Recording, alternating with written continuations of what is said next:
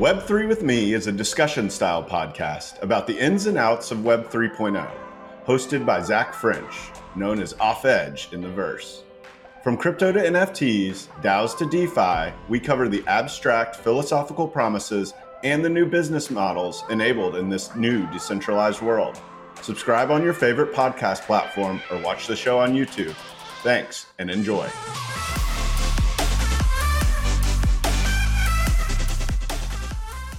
Zach French is a bar certified attorney, and nothing expressed by Zach during Web3 with me shall be considered legal advice. All the opinions expressed by Zach and his guests are solely their own opinions. All content in Web3 with me is for informational purposes only. Zach and his podcast guests may maintain positions in the securities discussed during Web3 with me. Hey everyone, thanks so much for being listeners of Web3 with me. I want to take a few seconds to tell you about my exciting new B2B offering. It is the mission here to educate. I sincerely believe Web3 can make the world better for more people. Businesses shouldn't be left out though, so I've launched the Web3 Coach. It's a bespoke education experience designed to help your team understand how Web3 affects your particular industry or company and identify opportunities unique to Web3.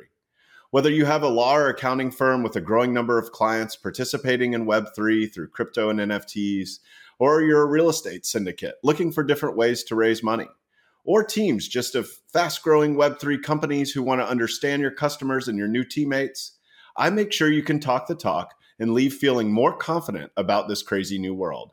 Please take a minute to check out my website at theweb3coach.xyz. Thanks so much and enjoy the show. My guest today is Robbie Heeger, the president and CEO of Endaoment.org, the first on chain 501c3 public charity established with the mission of managing and encouraging the charitable contributions of digital assets. Federally tax exempt under IRS Code 501c3, Endaoment is built to facilitate tax deductible donations of more than 1,000 cryptocurrencies to any nonprofit in the United States, providing philanthropic financial services to the blockchain community and introducing nonprofit organizations to the benefit of blockchain technology. Donors can give through Endaoment using its donor advised funds, community funds, and direct donations, all of which charge industry low fees to maximize throughput to recipient organizations. For more information on how to give and receive donations via Endaoment, as well as details on its ongoing efforts to become a DAO, visit www.endaoment.org. LFG, baby. Let's start vibing.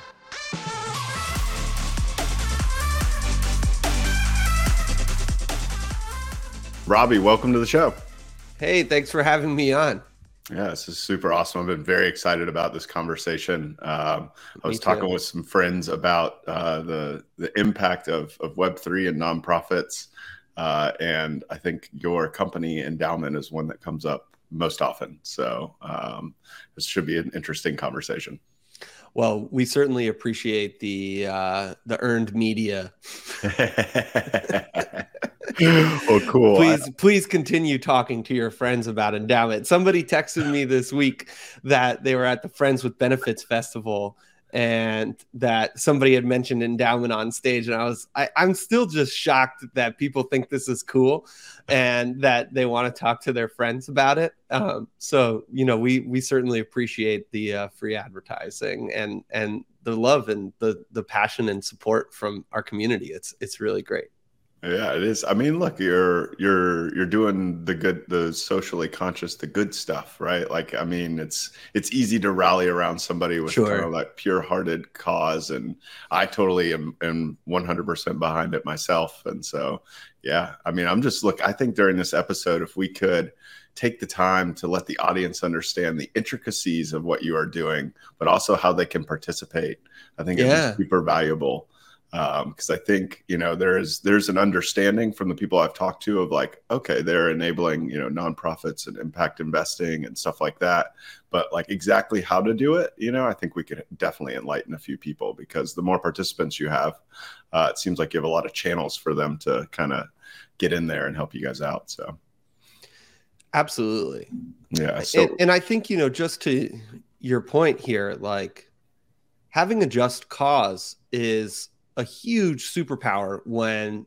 starting a business and when starting any project Like it's just so critical to know why you're doing what you're doing and to know what it is that you're doing in the first place.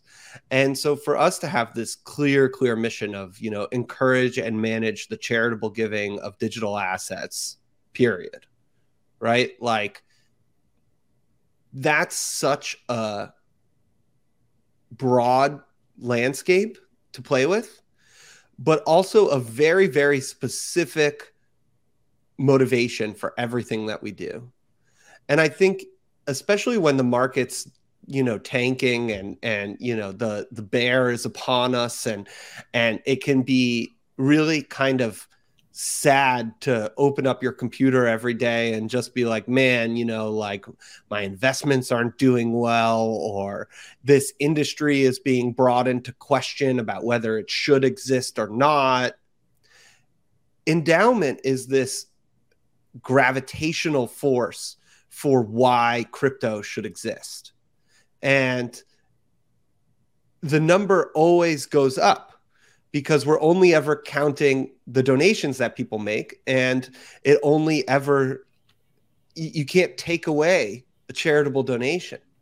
And so i think like there's this very calming reality about the work that we're doing where it doesn't so much matter what the market is doing. And, and we can talk a little bit about what that looks like from like a statistics perspective. Like yeah. we raised you know, we've raised five million dollars already in August.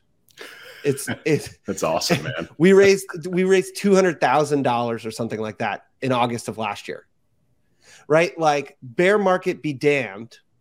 Like people people want to make an impact with this capital that they've that they've got. And oftentimes they've had it for a long time. You know, they're early entrants. They've held this crypto for years and they bought it at cents and now they're taking it and they're like okay i know i have a tax obligation and i want to offset it and how can i do that in a way that's crypto native? How can i do that in a way that's tax smart? How can i do that in a way that helps bring nonprofits into the new technology space without scaring them away without them being 10 years late to the party and, and i really think all of those things is are, are are the main motivations for us in building Endaoment. And and the success that we're seeing is a result of really taking the time at the front end to come up with clear answers to what are we doing? Why are we doing it? And what are the things that we're not willing to compromise on in pursuing that goal? And and it's it's been really cool to like you know we're two years into this journey now at this point and the first two years were not exactly like hit the ground fast paced like some of these other defi protocols or some of these other you know nft platforms. It's it's kind of you know many years to make an overnight success and and so you spend a lot of time worrying about the the setup right? Like like the getting the legal entity sorted out right? Getting the technology built in a way where it's going to build that flywheel and that we're going to see the sort of reverberation and community participation that results in a vibrant well resourced you know fully functional competitive community foundation built specifically for the crypto industry. And we're just starting to get to that point you know like we're just starting to get to the full-throated vision of what Endaoment should be now 2 years in.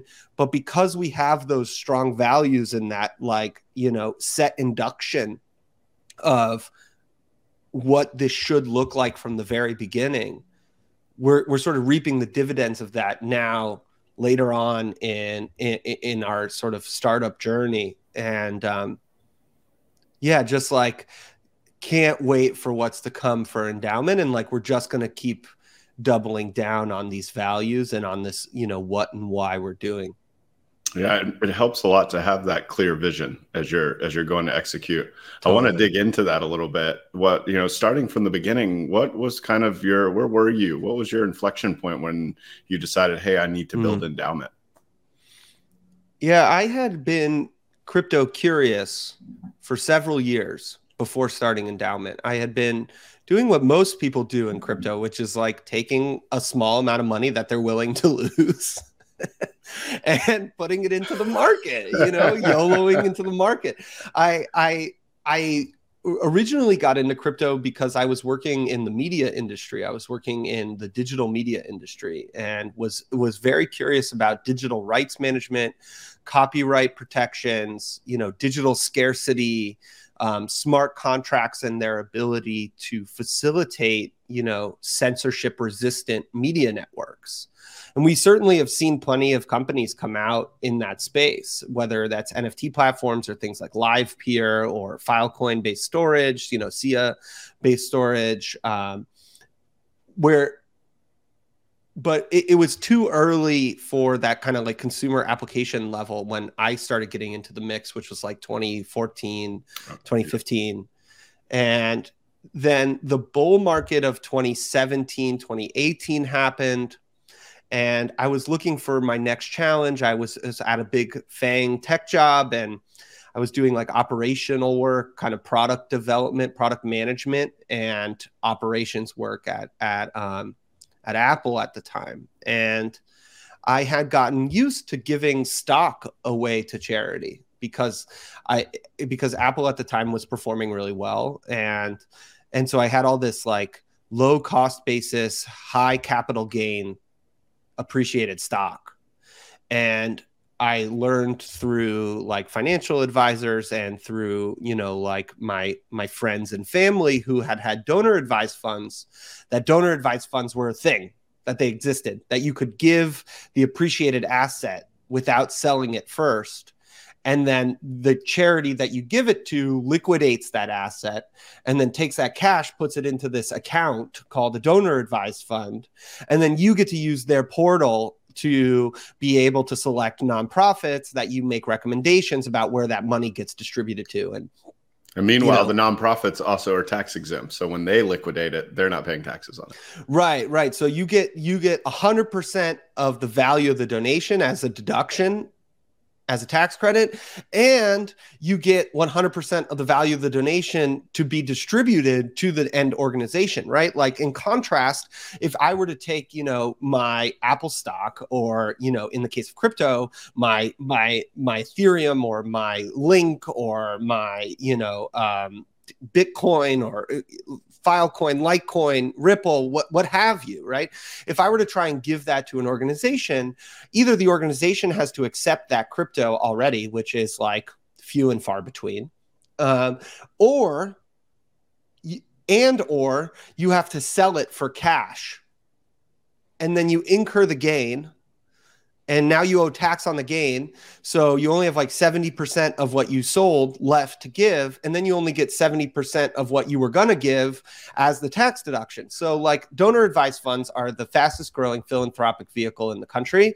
They, they custodian like over $170 billion in assets. And people who have large capital gains tend to offset them with donating into a donor advised fund because what it allows you to do is to give the appreciated asset get the a deduction for the full value of the asset wipe out your capital gain expectation you, you know like like a, commitment for that asset that you've donated and now you have 100% of the value of what you donated available to give to any nonprofit in a nonprofit to nonprofit transaction, right? Because when you give it to a donor advised fund, you're giving it to a nonprofit. They give you the tax receipt. And then you use their portal to go in and say, like, okay, I want to give this to UNICEF. I want to give this to United Way. I want to give this to, you know, the Dian Fossey Gorilla Federation, you know, and and you get to pick what you want to give to over time. And and and in most donor advised funds, you can even invest the assets in the donor advised fund in a series of like pre-approved investment opportunities, and you can watch that capital grow as well. And and so for a lot of people, there there's like this awakening to donor advised funds. And so, you know, fast forward to 2019, I um, have just left my my big corporate job, and I um, took some time to learn how to code because I've always wanted to know how to code. And so I kind of did like a Robbie boot camp for learning how to code. Um, great couple of classes on Udemy and on you know other learning platforms, uh, you know YouTube included. Yeah. Um, but did a bunch of research, a bunch of like syllabi cross referencing, learned how to learned how to find good classes, then found good classes, and then took good classes. And um, at the end of that was kind of torn between what I should do next. And um, I had just left this this this job where, and so I no longer had a a, a sort of stream of of stock um, rewards coming my way, and um, and most of what I held assets wise was in crypto, and um, and and I was I was doing all right in crypto too. And it was like, okay, well, I, I want to just do the same thing that I was doing with my Apple stock. I want to do that with crypto now. And and I went looking to go see what was out there for sort of giving options in crypto and didn't see uh, donor advised fund provider that was that was like built in a way that understood the value of this technology right? There was no donor advised fund provider no community foundation that was you know using smart contracts accepting a wide range of tokens leveraging defi you, you know using stable coins to process grant delivery. There was nobody doing the work of a community foundation from a crypto native frame of reference and that's when the idea for Endaoment kind of popped into my head. And um, you know i started working on a proof of concept. And in late 2019 early 2020 we did a proof of concept where we you know built the smart contracts deployed them on mainnet um, licensed them to a community federation in san francisco and where i had already had a daf and then used Endaoment software to issue a donation to my existing DAF using that software. Nice. And that turned into a 1023, which is the application for tax exempt status. And um, we used that proof of concept as sort of like the evidence to the government that we were a tax exempt organization, you know, that our activities were going to be in line with the regulation and received the tax exemption from the IRS in mid 2020 and launched to the public with just basic donor advised fund functionality, no investment capabilities, nothing special, just give us your asset, we'll liquidate it, give you a receipt, put it into a smart contract on chain as a stable coin and then you interact with that smart contract to route the dollars the stables in that smart contract to a nonprofit of your recommendation. And um, you know, in 2020, we were we were live for three months, fourth quarter of the year, raised something like two hundred and seventy five thousand uh, dollars in charitable donations, which was cool. It was kind of like, okay, this works, right? Like we can if we can do this at six figures, in theory, we could do this at seven or at eight, right? And and that led into 2021 um, where we started to see our first protocols and NFT artists and DAOs getting involved, where they were creating donor advised funds basically for themselves or community field of interest funds for their community to make decisions together about how to do philanthropic giving. Mm-hmm. And that's when we really, you know, crossed into the seven figure territory. We got our first seven figure gift in the spring of 2021.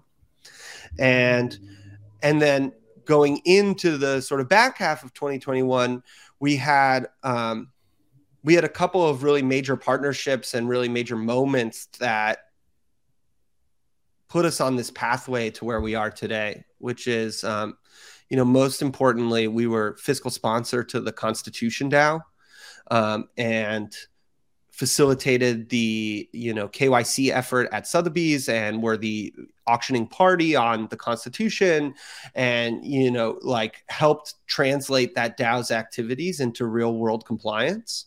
For, and, for, and, sorry to interrupt. For those yeah. that aren't familiar with Constitution DAO, could you give us the three? Oh, sure. Yeah, summary? sure. Um, one of uh, two remaining privately held copies of the Constitution was up for auction at Sotheby's last fall and um, a DAO came together called Constitution DAO, a decentralized autonomous organization. It's basically a group of people using a crowdfunding platform to amass capital together in crypto. They amassed uh, almost $50 million in assets over the course of about six days. And um, in order to participate in the auction at Sotheby's. Um, and we came in around day three uh, because they realized very quickly that they needed a legal entity architecture that reflected the nonprofit mission of the DAO, which was to show the document in museums publicly for you know the masses to get exposure to like civ- civic engagement and American history, and um, and so we fiscally sponsored the DAO.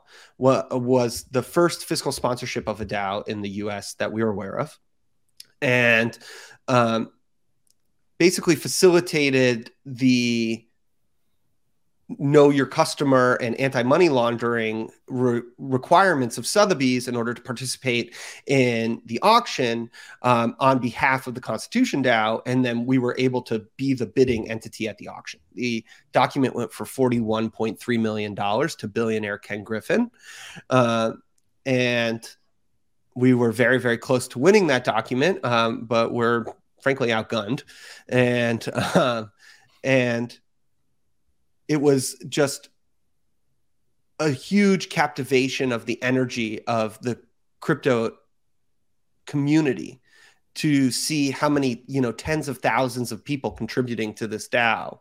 And the way that this group of core contributors came together to secure the the fundraising and to make sure that you know they were able to participate at the auction and and to be a part of that group was just like my wife likes to call it uh, getting you know um, called up by the crypto CIA. It's like you kind of drop you kind of drop everything and just start working on this yeah. DAO until until you know you, you, reach your goal, right? Like it's like your country has called on you. And um and it was the craziest week of our lives. Uh, and I I I hope we see more things like it. Um, and you know we've definitely done a, a few things kind of similar to it, um, but that really kicked off Endaoment um, starting to gain some of that mind share in the broader cr- crypto community and we ended last year with you know a, a, really massive amount of growth in how much money we were able to fundraise um, how many people we were able to bring onto the platform uh, both organizations and individual donors as well as community-based donors um, and and wound up 2021 having raised 28 million dollars in charitable donations Congratulations. Um, That's awesome. We uh we continue to experiment to this day with you know teams across the world on how to incorporate charitable giving into the work of protocols nft platforms um, even you know centralized providers um, uh, and portfolio managers and tax preparation softwares. And you know really what we're trying to do is to carry the flag of a community foundation for the broader crypto community. And historically, this has been a great way to build a philanthropic donor base in a in a newly capitalized industry. Um, you know, we look at uh, the the best corollary here is probably the Silicon Valley Community Foundation, which is you know a multi billion dollar organization that was born out of the Silicon Valley entrepreneurship community in the 70s, 80s, 90s to grow into becoming, you know, one of the nation's five largest nonprofits because they understood the core values and expectations of the entrepreneurship community that was building, you know, web 1.0 and web 2.0 companies and cr- generating wealth in in that broader community and then they say okay you know this community has certain values when it comes to how it likes to give whether that's about the infrastructure that they use to make the giving whether that's about the technology that they expect to be incorporated or the nonprofits that they want to support. And so and so we're applying that same model here with endaoment.org where we're saying okay here is this new cohort of donors who have just a completely unique expectations when it comes to see out financial institution. And and and so to be on that bleeding edge of decentralizing our governance, of using smart contracts to facilitate our grant making, of using decentralized software services, financial services to facilitate the liquidation of gifts, the delivery of assets to nonprofits, to bring nonprofits into the crypto environment with a sort of good taste in their mouth, a, a nice first experience that doesn't require, you know, thousands of dollars in upfront costs or new board policies or new investment policies, where where it just looks like they're interacting with another community foundation, but getting the exposure of crypto has been hugely successful for us and i think when when when you know we to come back to like what are we doing and why are we doing it you know what we're doing is we're building a crypto native community foundation in order to showcase the democratizing power that this technology has to sort of create a new model for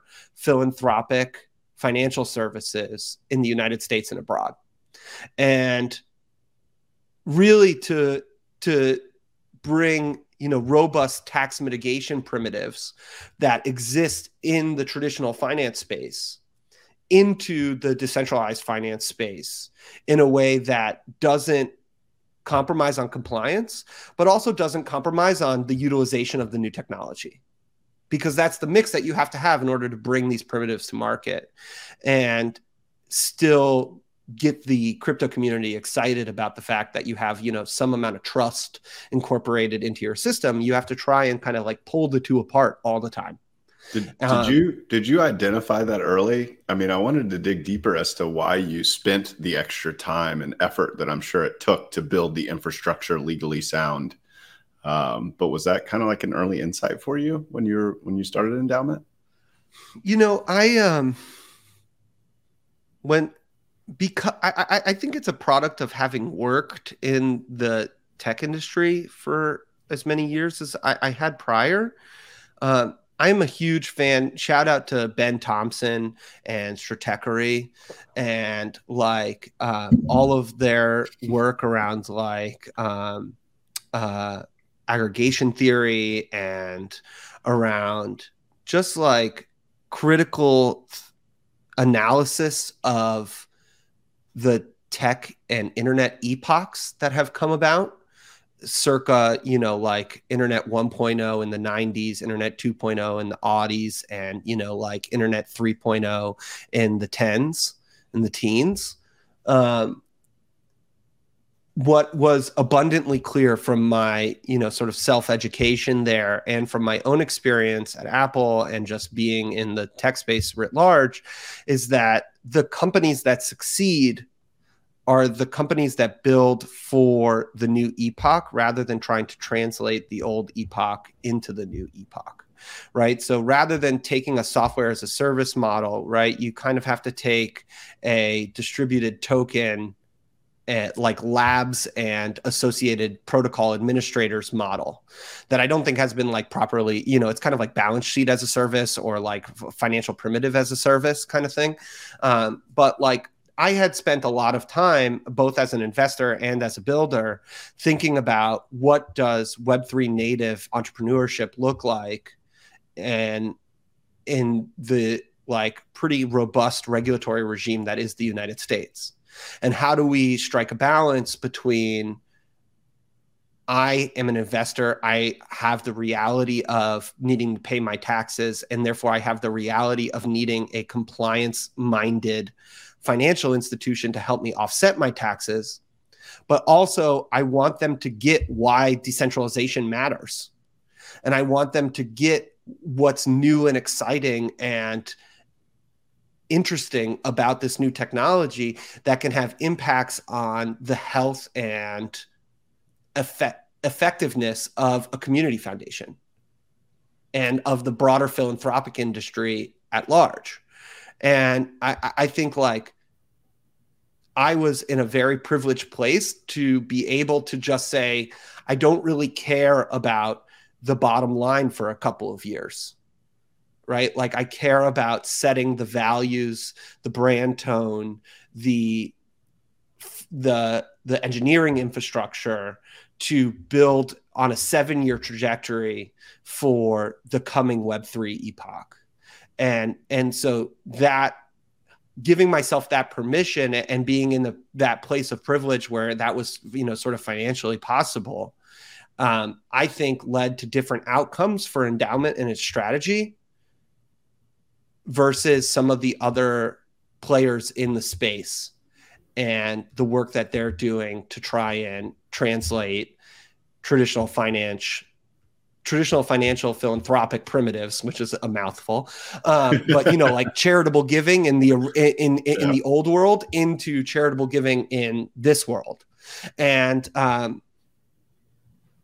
yeah, what a blessing it was to be able to move from those first values because I, I from those first principles because I think like we're so uniquely positioned to do something different than what others are doing here in this space and to do something that falls more in line with the like more experimental components of DAO formation, of you know distributed governance, of um, token-based incentivization, of smart contract-based engineering and and that's been like a huge unlock for us both on like the recruiting front and on the fundraising front and on the like user acquisition front like it, it it's a slower burn but i have a lot more confidence in where we're headed as a result because i know we're not because i know we're we're skating to where the puck is going you know rather than trying to fit a square peg in a round hole yeah, it sounds like you are able. I mean, and this this is a re- reverberating problem throughout Web three is the hype, right? And you are able to kind of escape the hype, the short termism, the speculative speculative side of the industry, where everybody was looking to make a buck. Because fortunately, you were not having to make a buck; you were just trying to build a good company that lasts. Um, yeah, I often talk about Endaoment as succeeding if we're here in 50 years.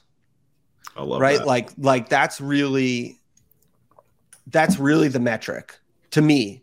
And, and that's hard because like Endaoment is two entities. Endaoment is a nonprofit community foundation, um, endaoment.org. And then there's also a labs entity, much like many of these protocols have a labs entity, whether that's Aave companies, Uniswap labs, you know, like insert labs entity name here, where they're building a protocol over here in the company mm-hmm. right? And that needs to be venture investable. Mm-hmm.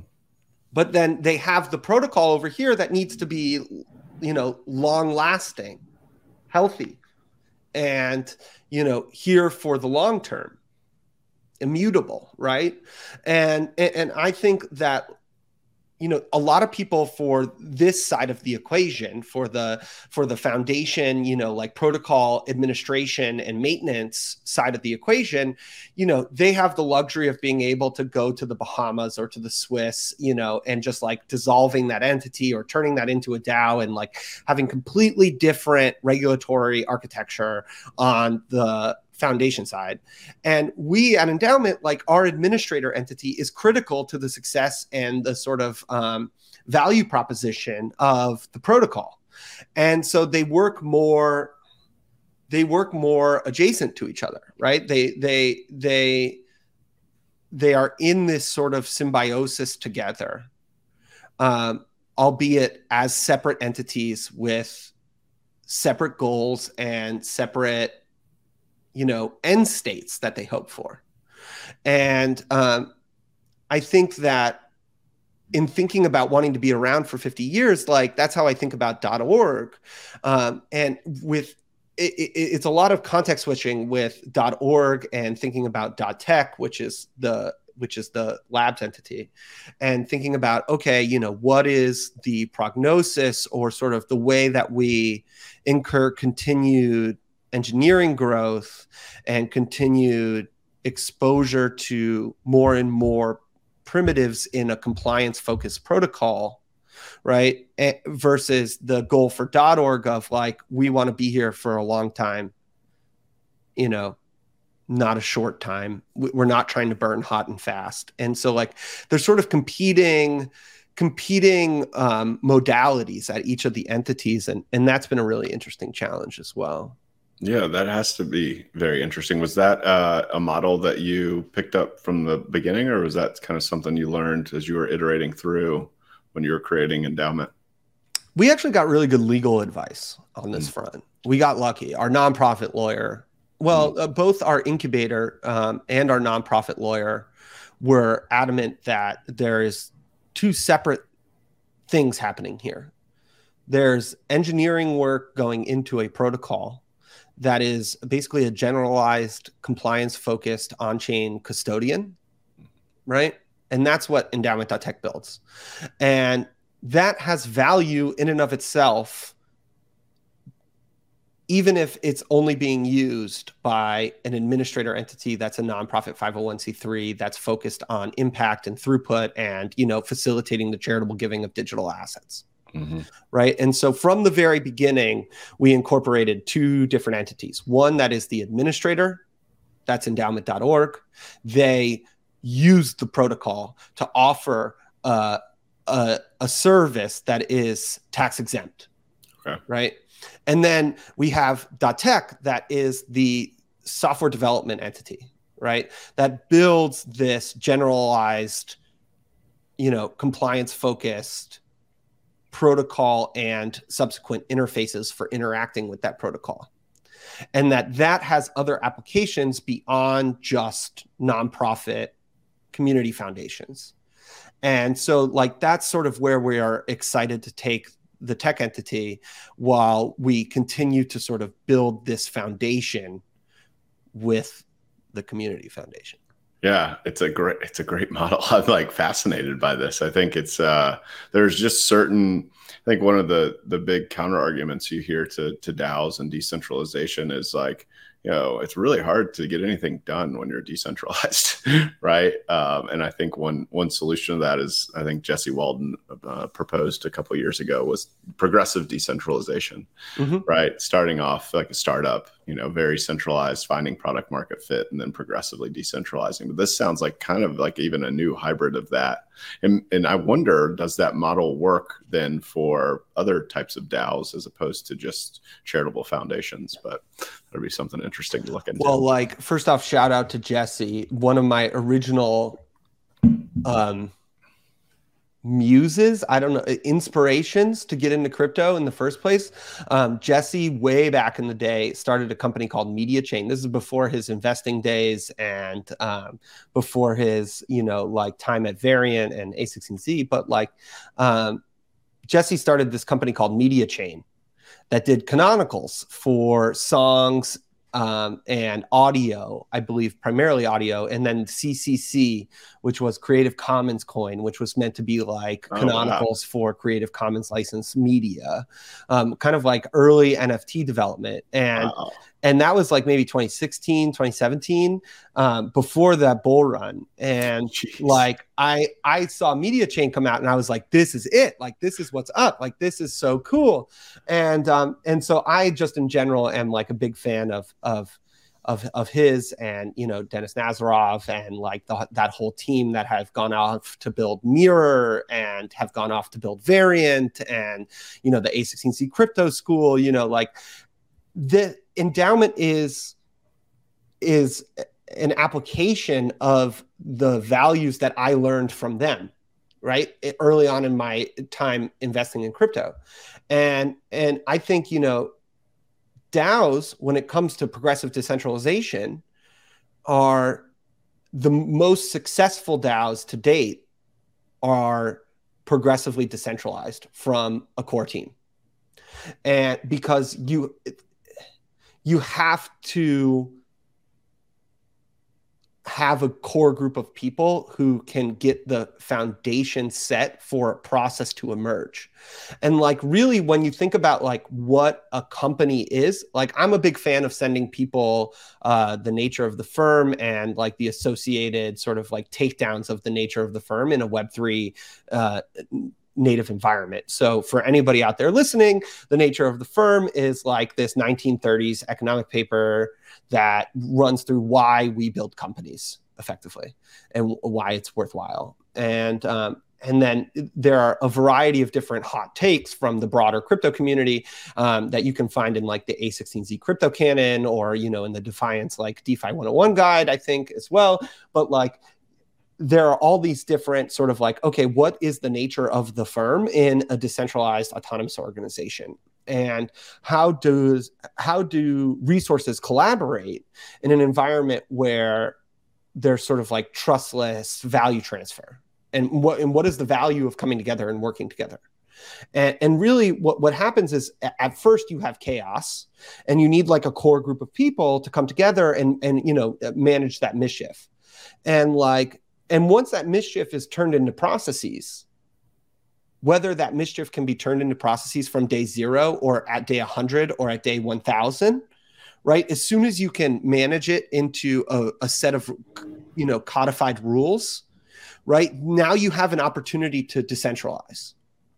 And I think like, you know, we've been called Endaoment from day one, but we are just now getting to the point where we're going to hand over the election of our board of directors to a token body that's reflected as a, you know, like as the actual DAO, right? Like, like there's been this sort of nagging pain in my heart that like we call ourselves Endaoment and that we're yet to sort of like recognize or realize that full vision and i think you know daos in the space get a lot of flack for not being really daos yet but i i, I generally think that like the market will give you time as long as you continue to be transparent about where you're headed what your plans are for progressive decentralization and articulate why you don't have a choice right now but to be a little bit centralized right? Like we have a tax compliance architecture that's critical to the value proposition of endaoment.org right? We cannot be anything but tax exempt. Otherwise, what's the point of interacting with Endaoment's contracts, right? Like other than just being just out of the good of your heart. But even then, the nonprofits who want to accept cash from us, they want to know that we're compliant and they want to know that there's a real world entity there that like is actually a tax exempt nonprofit because it affects their compliance side too. And so like we don't have a choice but to prioritize centralized compliance in the US market first. But now what we're getting to do now that that foundation is laid is we're able to say like, okay, what can we transition progressively to a decentralized token voting body? And how can we give away that token in a way that reflects people's contribution to the underlying advancement of the mission of endaoment.org? And how can we do that in a way where we don't risk the entity status that we have at endaoment.org. And that takes many thousands of dollars, many hours of legal work, a lot of entity transitioning. And, and, and that's what we're in the thick of right now. And really looking forward to having out in the world, you know, uh, right around Q4 this year. So, you know, lots of interesting development going on there. We are on our journey to progressive decentralization and, you know, very proud to have the folks at Variant in our ear um, and, and, and sort of like being able to to call on them and, and ask for their advice, um, you know, occasionally, and, and, just really love that team and think like the work that they're doing around like putting words to this stuff is great. And you know, we see that across the investment space writ large, right? Like we've seen Paradigm put out, you know, an extensive white paper around DAO like um, DAO entity architecture, and we're very proudly cited in that. Um, you know, we've seen A16Z put out a playbook for an unincorporated nonprofit association for DAOs to be able to do tokenized governance. You know, we've been working with legislators and that team, as well as the team at like at, at Paradigm, to help like share what our experience has been in trying to decentralize a community foundation, a public charity, into a DAO powered environment, and what sort of entity architecture it takes, and what bylaws, what amount of centralization is required in order to meet the US regulatory requirements of like real person fiduciaries in order to not sacrifice that tax status, it's like this is all brand new stuff that basically nobody's done before. And the there are a lot of DAO purists that are like, well, if you're not doing it from you know 100% DAO powered from day one, you know, are you really doing it? And, and I think like technology always exists in its context. And our context is the US regulatory regime right now, and really the global regulatory regime right now. Um, especially as we talk about like eh, tornado cash and you know like the OFAC list and and and what everybody's trying to figure out with the action that the Justice Department put out last week um, is that we this technology exists in a context, and it's it's great to have the goal of getting to progressive decentralization. And that's arguably going to be table stakes for most people to interact with your protocol right that they're going to want to see that you're trying at minimum. And and so what we're saying is like we have a core financial primitive that we have to get right first. And you know this is something that i was very much inspired by the folks at compound like compound went this route as well. They said okay first things first let's get the primitive right. Let's get a borrow lend desk stood up and then they said okay how do we hand this over to the pro to, to the protocols community through the comp token right? And there's a lot of that playbook that's been recreated around the crypto community. And like we are no exemption to that. And, and i think like I, I I find that the reason why we hear from Jesse or from you know the the compound team or the Aave team or the Uni team or you know even the sushi team and it, like all of these DeFi protocols and beyond is that like you got to start from somewhere but you've also got to make it a really high priority to migrate towards decentralization as early as possible. Nice.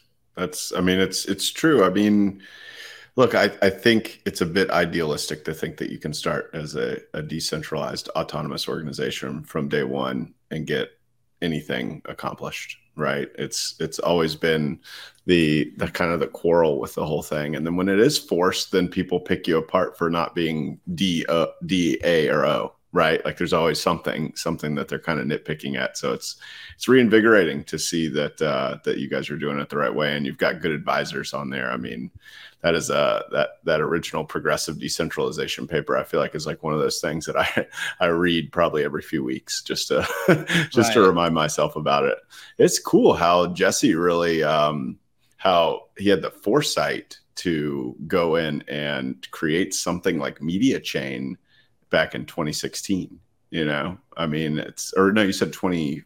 You said 2016, right? Yeah, it was something like that. I, yeah. I don't remember the exact timeline, but it was it was something. It was. Something and I wonder if we're going to see a return of the CCC with all this new CC zero. Uh, right, big, right. Big uh, changes there. Okay, so you know, I'm glad that you know you guys have really done like a really put a focus in on uh, on progressive decentralization. You're taking the long term route in an industry where I think one of the most common conversations I have with my guests is like, a month is like a year in this space, mm-hmm. right? Because everything is moving so fast, and a lot of that is propelled by the level of you know speculators and people just feeling like that, and the developments that are going on in the industry, and so many things are changing all the time. And it's honestly the barrier to entry is is pretty low from an NFT perspective. Uh, from a from a uh, fungible token perspective, being able to launch an ERC20 is pretty easy. Uh, I think Dogecoin's founder was the was quoted the most on saying it only he only spent a few hours maybe creating Dogecoin. So, I mean, there's there's just there is the easy trap to fall into, which is like I'm going to do this really quick. I'm going to make quick decisions, and I'm going to jump in on this hype train, and it's going to be great. But you came at it from one like a long-term perspective realizing that you needed the regulatory framework and the right infrastructure in place. You looked at it from a first principles perspective which is key because you can't really change an industry without looking at the way that it functions at its core. But then the, when you were looking at it long term it's almost like you realized what the second order consequences of it were going to be right? Like for people to participate in a decentralized community fund and be able to give uh, not just assets that appreciate, right? Like I think I can see how Silicon Valley was the originator or like one of the largest versions of this DAF because they had all this equity that they were earning. And this equity, look, it, it could easily go to zero, just like crypto, but it could also exponentially grow in value, which triggers all kinds of taxes that you have to pay. Um, so, I mean, you're kind of catering. I mean, even when it goes down, right? Like we yeah. have people, volatility is people trading. Yeah. Right. Yeah. And hopefully you do a good job of trading and you make money. Right. And, and, and, and for a lot of people, like it, it's almost sure like a bull market like makes more people that have made money right? But it's not we we haven't yet and we we probably don't have the sample size yet but like we haven't yet seen that huge downturn in giving either when the market comes down. And you know i think like it's just so interesting to see how multivariable the equation is for whether somebody gives or not. And and so it's not just about whether you had huge gains. Uh, that's a part of it, but there's a whole constellation of components that come together to make the decision that somebody's going to give, and it's it's it, it's it's validate you know i really appreciate the the like the kind words about the way we've gone about it at Endaoment but to me it's like each one of those things is table stakes to closing the donation right? That if you that if you take away any one of those items that it's it's less likely that a donor uses Endaoment.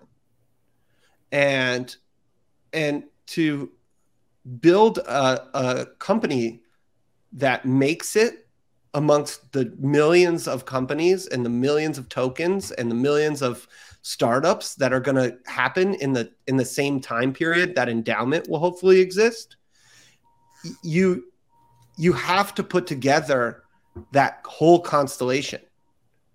And you have to keep constantly asking yourself you know what are you missing what is what are you not thinking about that's leading to somebody to choose not to make the gift? You know what's the feature that's missing here? What's the education piece that's not up to snuff? What's the entity architecture or you know like sufficient decentralization component that is that we haven't solved for yet and it's like only if we get all those things right do we get to be the 0.01% of businesses that last 50 years out of a out of an entrepreneurial boom like this. And so like you have to have that standard both so that you earn the customer but also so that you have the staying power. And, and that's that's like the thing that keeps me up at night probably the most is just like you know uh, thinking about that thinking about you know how you how how little room for error there is and at the same time how you have to be you know just like ready to accept failure at every corner the life of, of any startup uh, yeah, founder yeah, totally, is totally. just constant anxiety all the time um, well, you said something there that's interesting, and this was something I wanted to dig into. I know we're, we're coming up close to time. Um, you you keep in mind, I think, what is most central maybe is the donor, right? Whoever that donor may be, mm-hmm. a, a, single person or an entity. Um, yeah, how do I guess how how are you typically onboarding donors or, or, or, or, engaging with donors? And then what other parties are you having to keep in mind in order for your business to flourish? Are there other participants that help in the uh, equivalent of your supply chain of uh, for Endaoment? Yeah, donors are our, our, our customers for, you know, like at least in the like business sense of the term like who do we serve? We serve the donor. Um, organizations are are users really. They're the ones getting the platform for free. Um, and you know they are also a user group that we have to serve. But there's not a whole lot to do with organizations if there's no donors right so you know part of us setting the donor as our core focus is you know kind of just like a really simple follow the money kind of philosophy yeah. uh, and the last cohort that we sort of see as like a core audience is financial professionals. So, uh, financial advisors, CPAs, uh, private wealth managers, family offices, um, the people who are hired by donors to help them think about what to do with their capital. And that includes tax preparation software companies, you know, that includes uh, all sorts of different service providers across the landscape. And we see them as very important to the donor funnel as well, albeit like a adjacent or sort of like indirect funnel for us to, to, to be working through. But the reality is that most people have some either piece of software or individual service provider who helps them think about their tax obligation and and we need not only the donor to know about the fact that philanthropic you know giving is one way to offset their or mitigate their tax obligation but also we need the professional to know that there are options for self-directed crypto investors to be able to go off and and not have to transplant their crypto holdings back into the traditional finance space in order to get this tax benefit. And and so those are our three core audiences. We spend a lot of time with nonprofits because nonprofits have direct relationships with donors, um, but also because like we want to see nonprofits like like a byproduct of of Endaoment success is the broader nonprofit industry having a leapfrog moment where they move from paper checks to blockchain interactions and like that's a really exciting like side effect of Endaoment success is that we offer nonprofits this like very approachable leapfrog opportunity and and so we spend a lot of time with them talking about that, helping to educate their donors, helping make sure donors know that they accept crypto, um, help them understand how that works, what the sort of like flow of funds is, and and how we get money to them. Um, the other thing that we spend a lot of time on is donor education. You know, uh, partnerships outreach to try and find NFT platforms or DeFi protocols or DAO treasuries that are trying to fold an impact in some way to what they're doing and um, engage with them on that planning so that they can, whether it's with us or not, you know, have some amount of social responsibility programming incorporated into the work that they're doing and into the wealth that they're creating. That's awesome. That's that's a great way to frame it. I know we've got a few minutes left, and I have two questions to ask you. Are You ready for some like quick fire questions? I guess. Yeah, let's do it. yeah. All right. How do you define Web three? Web three is um, I like to call it magic internet money or Bitcoin and all of its friends. It's uh, the internet of value. It's um, it's Web three is really the taking of the world's things of value, whether they are digital or physical, and indexing them on uh, public ledgers. Love that. Um, all right. And then uh, what does the next six to 12 months look like for Endaoment? And what does the next five to 10 years look like since we're on a 50 year spectrum here? I'm really interested in this. Mm. the next six to 12 months for Endaoment looks like a new contract suite. Um, we're very excited to be rolling out new contracts this fall um, as well as uh, handing over the election of our board of directors to uh, a, a, token body, um, which we are just mere days away from sharing more information on, um, and really looking forward to showcasing how uh, token powered communities can oversee the uh, hierarchical leadership of a nonprofit entity. And so that's what the next six months will look like, probably. Um, and and really, the next twelve months is about thinking about okay, you know, we've got donor advised funds, we've got community field of interest funds. What about charitable remainder trusts? What about college savings funds? What about individual retirement accounts? What about political fundraising? What about um, all sorts of other kinds of compliance focused, tax advantaged financial primitives that are mission driven and you know aligned with broader planned giving or defined contribution or sort of like social impact. Nice. It's beautiful. It's a great place to end I appreciate your time today, Robbie. This was super enlightening for me, and I'm sure the audience will will think the same thing. And I can't wait to see what happens uh, with Endaoment over the next 50 years.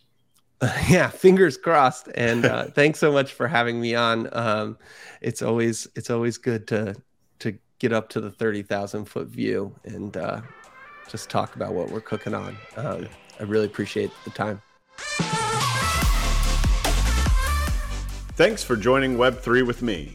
Make sure to follow us on YouTube, Spotify, and Apple Podcasts.